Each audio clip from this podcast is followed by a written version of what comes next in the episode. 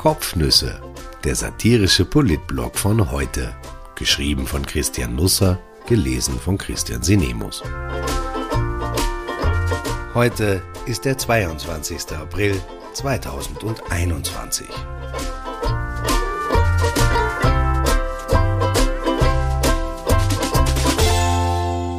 Mücke stich endlich, wie der neue Gesundheitsminister vom Kanzler untergebuttert wird und warum. Wie schaut die Welt momentan aus der Sicht von Supermarktangestellten aus? Ich frage mich das hin und wieder beim Einkaufen. Es sind häufig Frauen, sie sitzen an der Kasse hinter notdürftig zusammengeschusterten Plexiglasscheiben. Tausende Menschen ziehen jeden Tag an ihnen vorbei. Sie husten, sie räuspern sich, einige bohren beim Anstellen in der Nase. Die Kassiererinnen müssen alle Waren angreifen und über den Scanner ziehen, die ganze Schicht über Maske tragen, freundlich sein.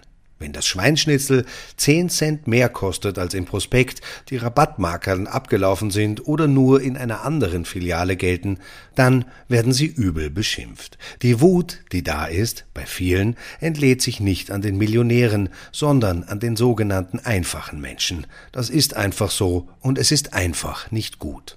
Über die Supermarktkassiererinnen redet seltsamerweise kaum jemand in diesen Tagen. Seit Impftermine vergeben werden, kommen alle möglichen Leute dran. Bürgermeister, gehobene Vertragsangestellte, Bundespolitiker, Pfarrer, Bergretter, Mechaniker von Autofahrerclubs, Unilektoren, an die Verkäufer hat noch keiner gedacht. Die funktionieren ohnehin, denken vielleicht einige. Jetzt möchten sogar Sexarbeiterinnen vorrangig geimpft werden. Ich finde das gut, denn damit tut sich für mein Gewerbe, das ebenfalls ohne Zweifel zu den körpernahen Dienstleistungen zu zählen ist, eine neue Chance auf.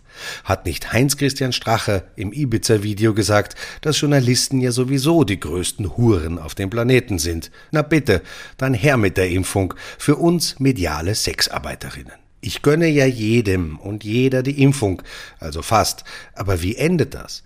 Ziehen wir dann, wenn wir alle geimpft sind, vor die Supermärkte und applaudieren den Angestellten kräftig und aus vollem Herzen und die Kassiererin und die Wurstverkäuferin und der Lagerist und der Filialleiter und die Putze mit dem Wischmopp, die bekommen feuchte Augen und sagen, mein Gott, ist das schön, fast so wie 2020, als wir auch beklatscht wurden, statt richtig Geld zu bekommen. Vielleicht aber wird jetzt alles besser. Wir haben nun einen neuen Gesundheitsminister, der vom Fach ist. Der wird jetzt sagen, was zu tun ist, was wir uns trauen dürfen bei den Öffnungen, wo das Risiko zu groß ist. Okay, aber wann? Wann hören wir etwas, das hinausgeht über Guten Tag, es war sehr interessant hier. Zu Details kann ich mich nicht äußern, eventuell morgen oder übermorgen, und auch dann nur, wenn mir der Kanzler das gestattet. Ich weiß schon, Ministern wird üblicherweise eine Schonfrist von 100 Tagen eingeräumt, aber die Zeit haben wir nicht. Leider können wir das Virus jetzt nicht um etwas Aufschub bitten. Liebe Mutantinnen und Mutanten, wir sind noch nicht so weit, aber in zwei, drei Monaten, wenn ihr wieder vorbeischaut, dann werden wir vorbereitet sein. Nein, der neue Gesundheitsminister muss sofort da sein, aufs Fingerschnipsen hin präsent, kundig, anpackend. Wer im Finale der Champions League in der 85. Minute eingewechselt wird, beginnt am Platz auch nicht erst mit den Übungen. Der grätscht rein, rackert, schaut, dass er den nächsten Kopfball erhascht. Wolfgang Mückstein dehnt noch. Ich gebe zu, mich enttäuscht das. Es ist so, als wäre Rudi Anschober bei der Kanzlerlimousine links hinten ausgestiegen und Wolfgang Mückstein wäre von rechts hinten auf seinen Platz geklettert. Alles ist wie bisher, in Turnschuhen halt. Sebastian Kurz gibt Gas oder bremst, seine Kumpels, die am Beifahrersitz und im Fond sitzen, jauchzen und johlen, ihnen gefällt alles, was der Kanzler tut. Österreich braucht aber keine neuen Jauchzer und Johler, die eine günstige Mitfahrgelegenheit im Geilo-Mobil nutzen. Gefragt ist jemand mit eigener Lizenz, eigenem Kopf, eigenen Zielen, einer, der dem Kanzler mitunter ins Steuer greift, nicht einen weiteren, der sagt, toll hast du diese Kurve genommen, Sebastian. Am Dienstagabend war der neue Gesundheitsminister in der ZIP 2 zu Gast. Es war sein erstes Interview, das merkte man ihm an. Untertags hatte er zwei Pressetermine absolviert. Am Vormittag ließ sich Mückstein im Austria Center die Impfstraße zeigen. Das Medieninteresse verwirrte ihn. Am Nachmittag besuchte er Primarius Christoph Wenisch, der es mit seiner Impffaust zu etwas Weltruhm gebracht hatte in der Klinik Favoriten. Danach war ein Pressestatement angekündigt. Es blieb karg. Dabei hatte man extra eine 1 Liter Flasche Mineralwasser auf dem Podium platziert, falls Mückstein Durst überkommen sollte. Er hätte vorher einen Salzhering essen müssen. Für die drei, vier Sätze hätte ein Fingerhut Wasser aus der Hochquellenleitung genügt. Auf Puls 24 wurde das Ereignis live übertragen, aber es war so schnell zu Ende, dass die beiden Moderatoren noch am Klo waren oder einen Happen essen, eventuell Salzheringe, als der Mückstein aus dem Bild stürmte. Deswegen also die Sneakers. Der Kameramann wusste nicht, was tun. Ins Studio zurückschalten konnte er nicht, denn da war keiner. Also zoomte er auf das Logo der Krankenanstalt. Auch schön, aber das Publikum ist zu dieser Tageszeit die Karlich-Show oder zumindest weißblaue Geschichten gewohnt. Es war irgendwie unbefriedigend. Am Abend dann also die ZIP 2. Mückstein stellt sich und sein Leben artig vor. Eine Karriere durchsetzt von sozialem Engagement, Drogenberatung, Hilfe für Wohnungslose, ärztlicher Beistand für Menschen, die sich wenig bis nichts leisten können, also hoch ehrenwert. Er ist sicher ein guter Allgemeinmediziner. Halb Twitter ist offenkundig Kundschaft seines Gesundheitszentrums, lerne ich, und wird das mutmaßlich bestätigen. Als Politiker aber ist er noch Student auf dem Level erster Sezierkurs. Ich möchte Teil der Lösung werden, antwortet er in bester politrhetorischer Manier auf die Frage, warum er sich zum Gesundheitsminister berufen fühlt. Auch sonst eine Blumenwiese an Beliebigkeit. Keine Biene, die sticht, nicht einmal eine Mücke.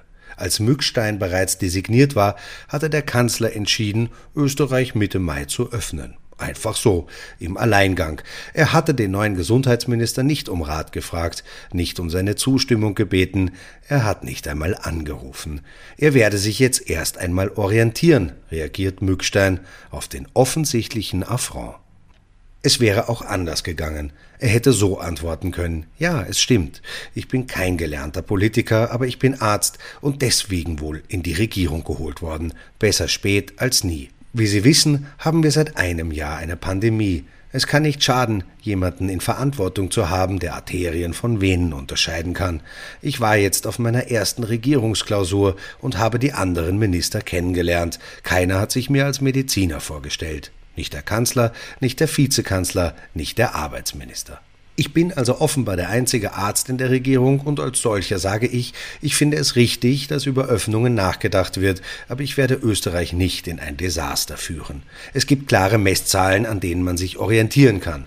Die Sieben-Tages-Inzidenz, die Belegung in den Spitälern, auf den Intensivstationen, die Modellrechnungen der Mathematiker, wissenschaftliche Publikationen über Mutationen und den Schutz durch Impfungen davor.